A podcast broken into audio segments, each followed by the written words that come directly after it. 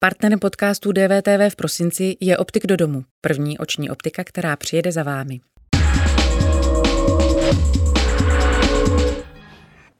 Jednu z největších daňových změn v posledních letech schválili poslanci ANO, ODS a SPD v pozdním večerním hlasování na konci listopadu. Daňový balíček, který Česko vyjde na 130 miliard, dnes projednával Senát. Rozvrat veřejných financí nebo více peněz do kapes daňových poplatníků? To je otázka pro předsedu Senátu Miloše Vystrčela za ODS. Dobrý den. Dobrý den. Dobrý večer. Uh, když bych to měl velice rychle schrnout, tak Senát došel vlastně k nějaké verzi toho daňového balíčku, který posílá zpátky do poslanecké sněmovny. Ty hlavní body jsou po zrušení superhrubé mzdy 15 eh, a 23 procentní sazba, eh, sleva na poplatníka zvýšena letos na 27 840, příští rok na 30 840, obce a kraje jako náhradu za ten výpadek za superhrubou mzdu 80% a rozpočtové určení daní o něco více pro obce, o něco méně pro kraje. Plus další podrobnosti dále. Sedí to? Sedí to procentuálně, bych řekl, že ty kraje z hlediska toho, co ztrácí eh, na daňových, na daňových příjmech, jsou na to minimálně stejně jako obce. No a to, co jste dnes, k čemu jste došli v Senátu, tak je to z vašeho pohledu úspěch? Nevím, jestli to je úspěch, ale je to maximum možného, dle mého názoru, po nějakém dlouhém rozvažování, pokud jsme se měli pokusit alespoň trochu napravit eh, to, co přišlo ze sněmovny, tak si myslím, že toto bylo maximum možného. Takže to bylo napraveno? Ne, ne, ne. Zlepšili jsme mm, návrh zákona, který dle mého názoru měl mít jinou podobu, měl to být vládní návrh zákona, měl být provázaný s také úsporami a to se všechno nestalo, přesto eh, Senát musí plnit svoji roli a my jsme se akorát dohadovali o tom, jestli máme zastat, eh, zastávat principiální stanovisko a byli jsme informováni paní ministriní a já mám stejné zprávy, že v tom případě by sněmovna 101 eh, prosadila svoji verzi, kterou považuji za nejhorší možnou. A druhá možnost byla, že mm, tu špatnou verzi eh, zlepšíme tím, že snížíme ten deficit, který hrozil, že nastane, pokud nebudou vybrány některé dříve vybírané příjmy státem, že zajistíme obcím a krajům, aby dál mohli normálně fungovat a že odstraníme některé nedostatky, například eh, zdanění těch akcí středních firm, které lidé tady budovali od začátku, aby je potom ještě museli jednou zdanit, když by je náhodou prodávali jejich akcie. Což se mimochodem podařilo. To se podařilo, takže tyto tři věci se podařily. Já tomu neříkám úspěch, je to mm, práce, kterou si myslím, že Senát měl odvést, pokud chtěl dostat své roli. No, uh... Po celou dobu jednání eh, v Senátu byla přítomná ministrině financí Alena Šilerová Takhle to bylo jednoduché, jak jste to popsal? Ona vlastně na to jednání, nebo vůbec jako za vámi zase na to přišla s tím, že říkala, pokud prostě to nějakým způsobem neuděláte, tak plus minus, jak jako vám dá smysl v horní komoře, tak se to vrátí do sněmovny a prosadí se ta nejhorší verze? Ne, ne, ne, nebylo to vůbec jednoduché. Na začátku to bylo tak, že eh, jak pan premiér, tak paní Šilerová měli představu, že přijdou a řeknou, co si myslí, že by Senát měl udělat a že my to uděláme a dopadlo to jinak. Dopadlo to tak, že jsme udělali to, co si myslíme, že je správné z hlediska udržitelnosti eh, nebo relativní udržitelnosti veřejných financí, z hlediska toho, co potřebují obce a kraje. Udělali jsme to po dohodě s obcemi, po dohodě s kraji a to, co si myslím, že je správné z hlediska, řekněme, i fungování například těch starta, startupů a malých firm. To znamená, nechtěli například e, slevu na daní vůbec. E, byla tady nabídka na zhruba 20 miliardů kompenzaci obcím a krajům. To, co jsme dosáhli, je zhruba 24-25 miliard. To znamená, Senát si prosadil svoje a můj názor je, že odvedl m, dobrou práci z hlediska toho, co bylo možné, aby dosáhl. Nebylo Rozumím. možné, aby jsme změnili zákon, protože potom by platil ten původní, který přišel ze sněmovny, který já považuji za velmi špatný. No a zajímalo by mě, protože teď vlastně ta vaše verze, kterou vy jste dnes večer vytvořili, tak jde zpátky do poslanecké sněmovny ano. a máte od této dámy nějaký slib ohledně ano. toho, co se bude dít ve sněmovně? Máme slib, že ho bude prosazovat uh, ve sněmovně, uh, řekněme, plnou silou, kterou vládne. Hmm. Jak velkou silou vládne paní Šilerová? Já předpokládám, že významnou, protože pan vládne premiér... silou poslanců hnutí ANO a poslanců ČSSD a případně poslanců KSČ? To není. Protože... Já doufám, že vládne silou poslanců hnutí ANO a jinak samozřejmě my jsme ty návrhy konzultovali i s našimi poslanci, to znamená s občanskými demokraty a pro ně tato verze také byla mnohem lepší než tu verzi, kterou, eh, kterou poslala poslanecká sněmovna do Senátu. Hmm. Dokonce bych řekl, že velmi i pan předseda Fiala, pan předseda Staňura, no místo předseda Staňura, on je předseda poslaneckého ano. klubu a místo předseda strany, jak se to plete, eh, tak mm, eh, pomáhali vlastně i dojednávat to, aby to bylo potom v poslanecké sněmovně akceptovatelné. To znamená, my jsme opravdu eh, dělali maximum možného. Myslím si, že jsme to... Pardon, poslanci ODS tuto verzi senátní pro ní zvednou ruku. Poslanci ODS tuto senátní verzi podpoří, jsem si tím jistý, protože to také byl důvod, proč my jsme ji také podporovali, protože nemá smysl podporovat verze, které následně v poslanecké sněmovny skončí pod stolem a tím nastane to nejhorší, co se mohlo stát, opakuju to po třetí, omlouvám se, a to je, že, bude, že by byla přijata ta poslanecká verze, která přišla do Senátu. A když bych se ještě jednou zastavil u té úvodní otázky, jestli vlastně nastane rozvrat veřejných financí, anebo jestli ve finále třeba daňoví poplatníci budou mít víc peněz v kapsách, tak co nastane? Daňoví poplatníci budou mít více peněz v kapsách, stát dostane peněz méně, to znamená, měl by začít s nějakým odtučňováním a zároveň rozvrat veřejných financí by nastal, pokud by to odtučňování nenastalo, protože my naštěstí jsme v situaci, kdy jsme s tím svým veřejným dluhem asi na 40% HDP, to znamená, je tady nějaký čas, a nějaká možnost tím pádem k tomu, abychom začali velmi rychle ty finance konzolidovat tu konzolidaci, která, kterou představila paní ministrině financí dneska v Senátu, já nepovažuji za dostatečnou, ale já doufám, že ano, tady nebude vládnout déle než do roku 2021. Těžko říct, to se uvidí už za rok. Ehm, Máte, jak tomu říkáte, otučňování, máte to nějakým způsobem slíbeno, například od Aleny Šilerové, ministrině financí? Máme mm, e, prohlášení paní ministrině, že bude finance konzolidovat a jsou Přesně i nějaké... Já to, já to vysvětlím. E, to znamená, že od roku 2021, kdy jde k nějakému strukturálnímu deficitu zhruba vyvýšit dnes je odhadováno 6 až 7% HDP, tak každý rok potom bude ten deficit snižován a jakým způsobem, eh, řekněme, se to bude dařit, to uvidíme. Já říkám, že už v roce 2022 doufám, že se na tom nebude podílet eh, hnutí ANO a že to třeba budou eh, rozpočtově odpovědnější strany, ale dle mého názoru je možné, když skutečně začneme rozpočtovat odpovědně a budeme realizovat některé úspory, které mm, v tom rozpočtu evidentně jsou, neboť za poslední, tuším, tři roky příjmy rozpočtu narostly o 640 miliard a všechny je ten stát vlastně spotřeboval, takže já se ptám, na co je spotřeboval, když jsme se nezvětšili, máme stejný no. počet obyvatel, tak si myslím, že je možné ty peníze uspořit a že je možné ty finance konzolidovat, aby k tomu rozvratu nedošlo. Já tomu rozumím, tomu, co říkáte. Na druhou stranu, eh, za rok nebo za necelý rok budou sněmovní volby. To znamená, že rok 2021 bude prostě rokem předvolební kampaně a nezlobte se na mě, ještě jsem neviděl, že by se v předvolební kampani šetřilo. Jako já věříte se, tomu, že se bude šetřit? Já se na vás vůbec nezlobím, ale Děkuju. Já, jsem, já jsem říkal, že mm, v tom svém vystoupení, že Senát nemá poslední slovo a že jediné, co můžeme udělat, je, že se na to buď úplně vykašleme a řekneme, že to pro nás není přijatelné a vrátíme to na a řekneme, nebudeme s tím zabývat. To mimochodem udělala starostová nezávislý nebo jejich část a řekla, my e, e, chceme zamítnout ten hmm. návrh zákona. V tom okamžiku vím na 99,9%, že by byla schválena sněmovní verze. To znamená 130 miliardů dluh a žádné kompenzace obcím a krajům. Takže to byla jedna možnost. Chovat se principiálně já, já tomu, a udělat to druhá. a druhá možnost byla dosáhnout maxima možného. A my jsme, já. jako, že se, já, jestli ode mě chcete slyšet, že se mi ani jedno nelíbí, tak vám to řeknu. A to já, jsem pochopil, už, to já jsem pochopil už na začátku. To, co mě zajímá, je, jestli jako v principu komukoliv z politiků, kteří na to mají vliv, a v tuhle chvíli to je například Alena Šilerová, anebo Andrej Babiš, věříte, že v roce 2021 nastartují nějaká úsporná opatření, která by šla tím směrem, o kterém mluvíte? To je vlastně celé.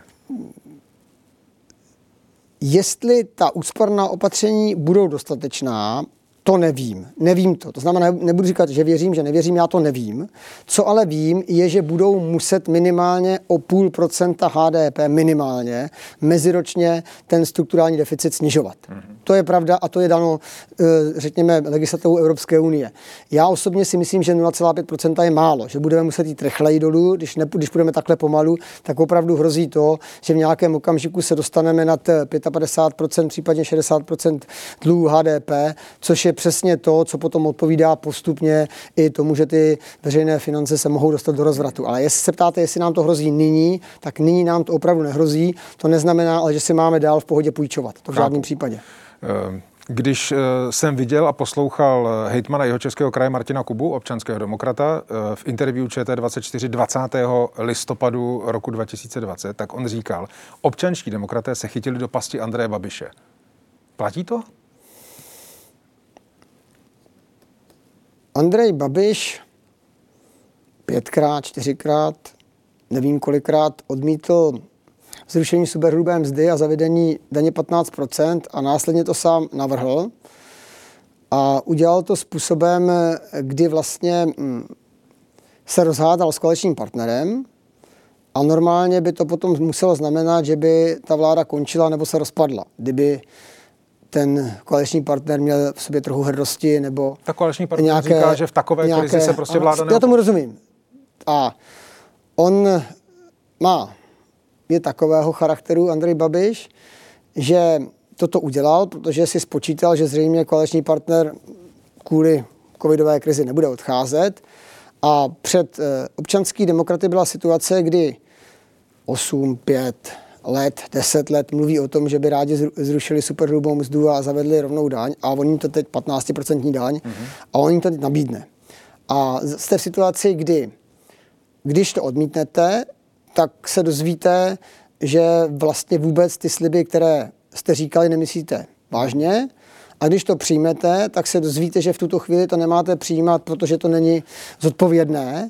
A mezi tím se museli občanští demokraté rozhodovat, s tím, že na to není úplně v občanské demokratické straně stejný názor, jaké to rozhodnutí mělo tak být. proto jsem vám citoval A Martina Kubu. Já vám říkám, že jsme se rozhodli tím, že to takzvané okno, mm-hmm. kdy můžeme konečně snížit daně, a prosadit které, svůj program. A prosadit svůj program, že ho, že ho využijeme, s tím, že uděláme všechno pro to, aby následně k té konzolidaci veřejných financí a k té hrozbě, která souvisí s tím, že se snížily příjmy a zároveň nesnížily výdaje, mm. jsme zabránili. A proto také kandidujeme do vole v trojkoalici a proto ty volby chceme vyhrát.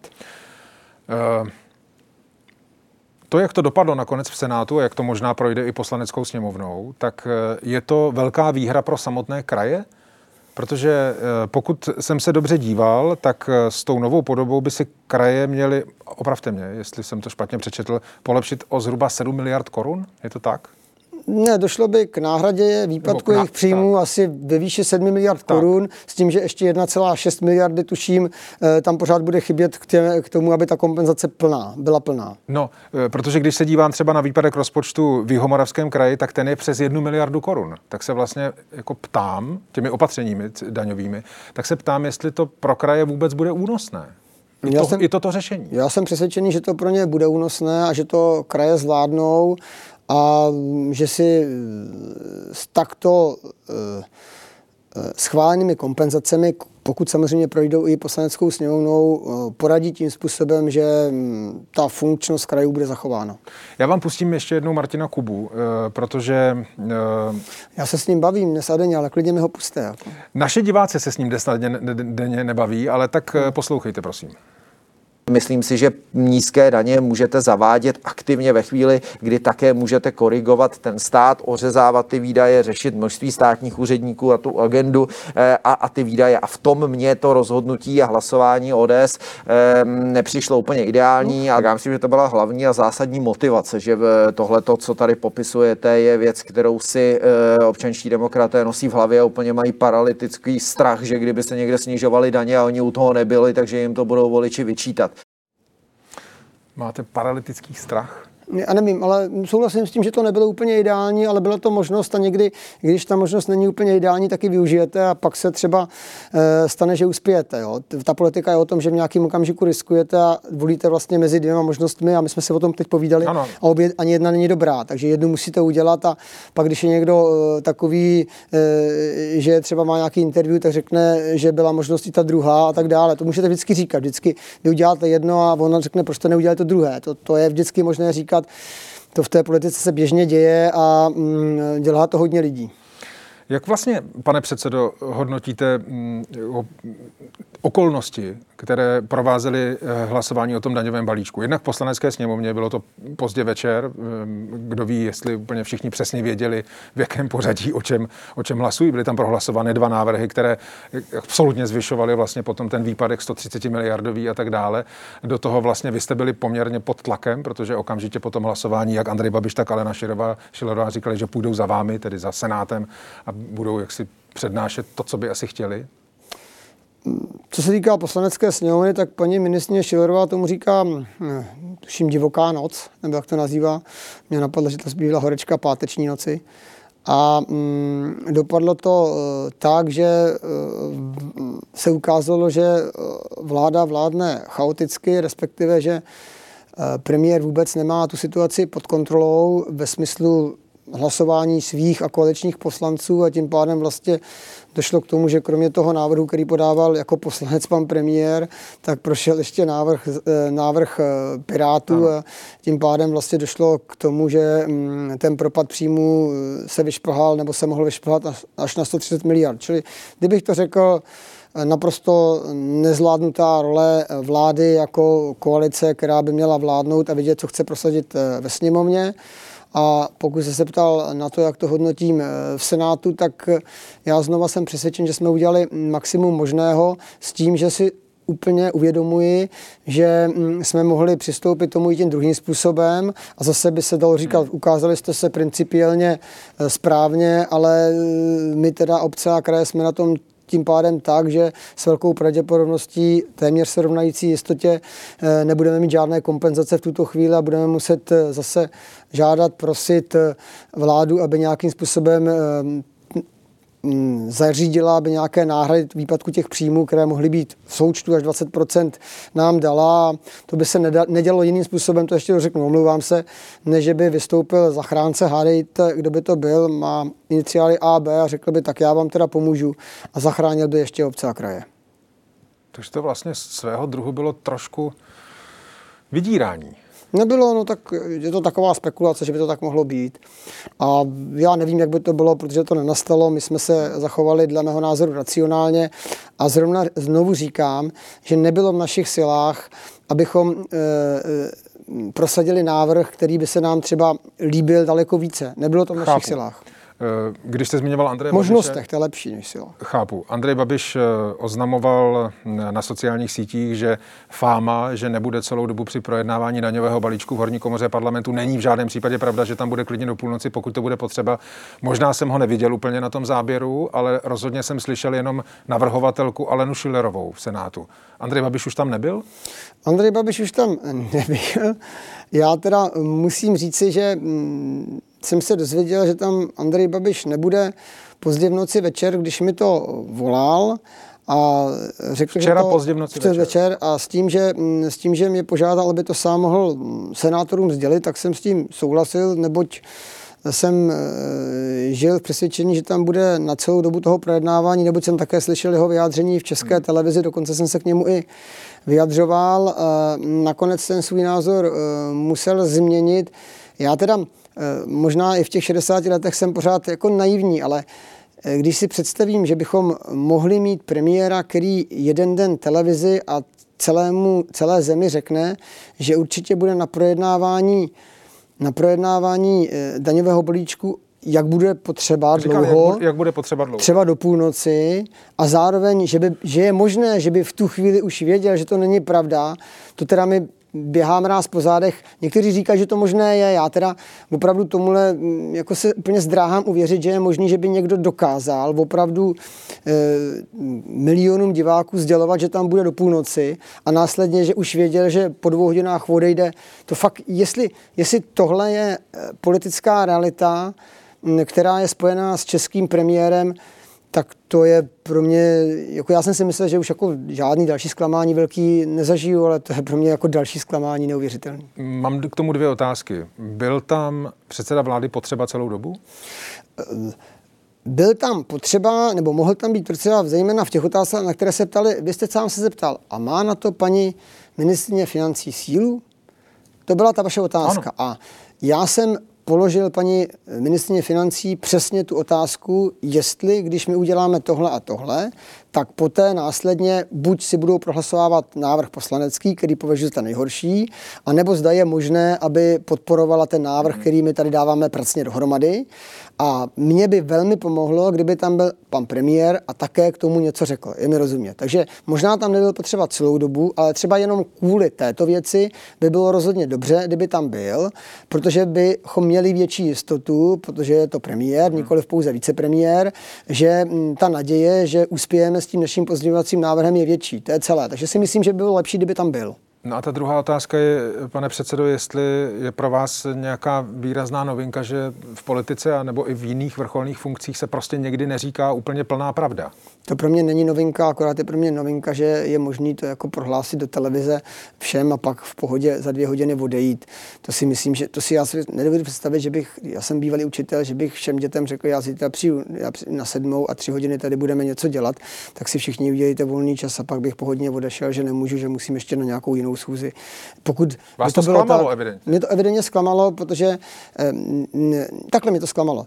Já zatím pořád chci věřit tomu, že skutečně se v 11 hodin večer dozvěděl, že se mění program Evropské rady, že není možné se nechat zastoupit a kvůli stovkám miliard euro jel do Bruselu a že to nebylo tak, že už tohle to všechno ví v okamžiku, kdy mluví do té televize. Já pořád tomu chci věřit a věřím, že to tak bylo, protože kdyby to mělo být tak, jak naznačují někteří, že to už tenkrát v té době, když říkal, že tam bude do půlnoci, věděl, že tam bude jen dvě hodiny, tak to je eh, pro mě veliký zklamání. Pro mě mm, jako lež a, a nepoctivost je mm, jako pro mě to velký hřích a já si nemyslím, že to je možné, aby, aby takhle lidi v politice fungovali. To je, to je hrozný příklad. Jestli, jestli tohle se má stát České republice normou, tak toto můžeme zabalit. Máte pocit, že to není v těch nejvyšších politických kruzích, eh, kruzích normou? V Senátu to není norma v Senátu eh, je to tak, že si podáme ruku a tak to je. My jsme dokonce, když jsme se bavili o tom, jakým způsobem mm, eh, budou lidé pracovat ve výborech a v komisích hmm. a poté, co proběhlo několik jednání v Senátu, tak jsme si řekli, tohle je naše dohoda, takhle to uděláme, je tam poměrně zastoupení a podobně. Vůbec nebyly žádný papíry, vůbec jsme se nikdy nescházeli, nebo takhle, vůbec jsme nic nepodepisovali. Sešli jsme se, tohle to je to, co my dodržíme. Ano, ano. A tím to skončilo. A tak to bylo. Takhle to bylo v Senátu vždycky? To nevím, jestli tak bylo vždycky, ale takhle to bylo. A dneska jsme si podali ruku eh, s KDU ČSL a s Proregionem, že budeme podporovat hmm. tenhle ten typ pozměňovacího návrhu. Hmm. Stan nám nepotvrdil, že ho bude podporovat, ale neřekl, že ho nikdo nepodpoří. A takhle to bylo. Dneska zase. Hmm. A jsme si řekli a nikdo nebyl nucený nikdo ne, neměl, prostě nikdo nikoho nepočítal, jestli tam má to ano nebo nemá. Prostě tak to dopadlo, no, tak, to, tak funguje to u nás, tak já jsem dneska říkal, my i v tom Senátu, omlouvám se, že, že tohle si musíme v tom Senátu chránit, že co si řekneme, to platí. Když si, když si někdo myslí, že to je špatně, tak řekněte špatně, no. To je jak Richard Filip Feynman. Když jsem si myslel, že ta myšlenka je špatná, tak jsem řekl, že je špatná. Když jsem si myslel, že něco vypadá dobře, řekl jsem, že to vypadá dobře. Celý život jsem se takhle choval a vždycky se mi to vyplatilo. Uh, věříte, že bude od ledna příštího roku jasno uh, v daních, uh, ve státním rozpočtu, že nepoběží Česká republika v rozpočtovém provizoriu? Já to neumím odhadnout, já té poslanecké sněmovně nerozumím. Musím říct, že to, jakým způsobem dneska obchoduje KSČM, se mi vůbec nelíbí. A tudíž eh, nevím, jestli dokáže ještě vymyslet nějakou další věc, eh, kterou podmíní schválení rozpočtu. Eh, osobně jsem z toho smutný, ale nedokážu to odhadnout. Hmm. Pane předsedo, děkuji za rozhovor. Tak Také děkuji za pozvání. Naschledanou. Naschledanou. thank you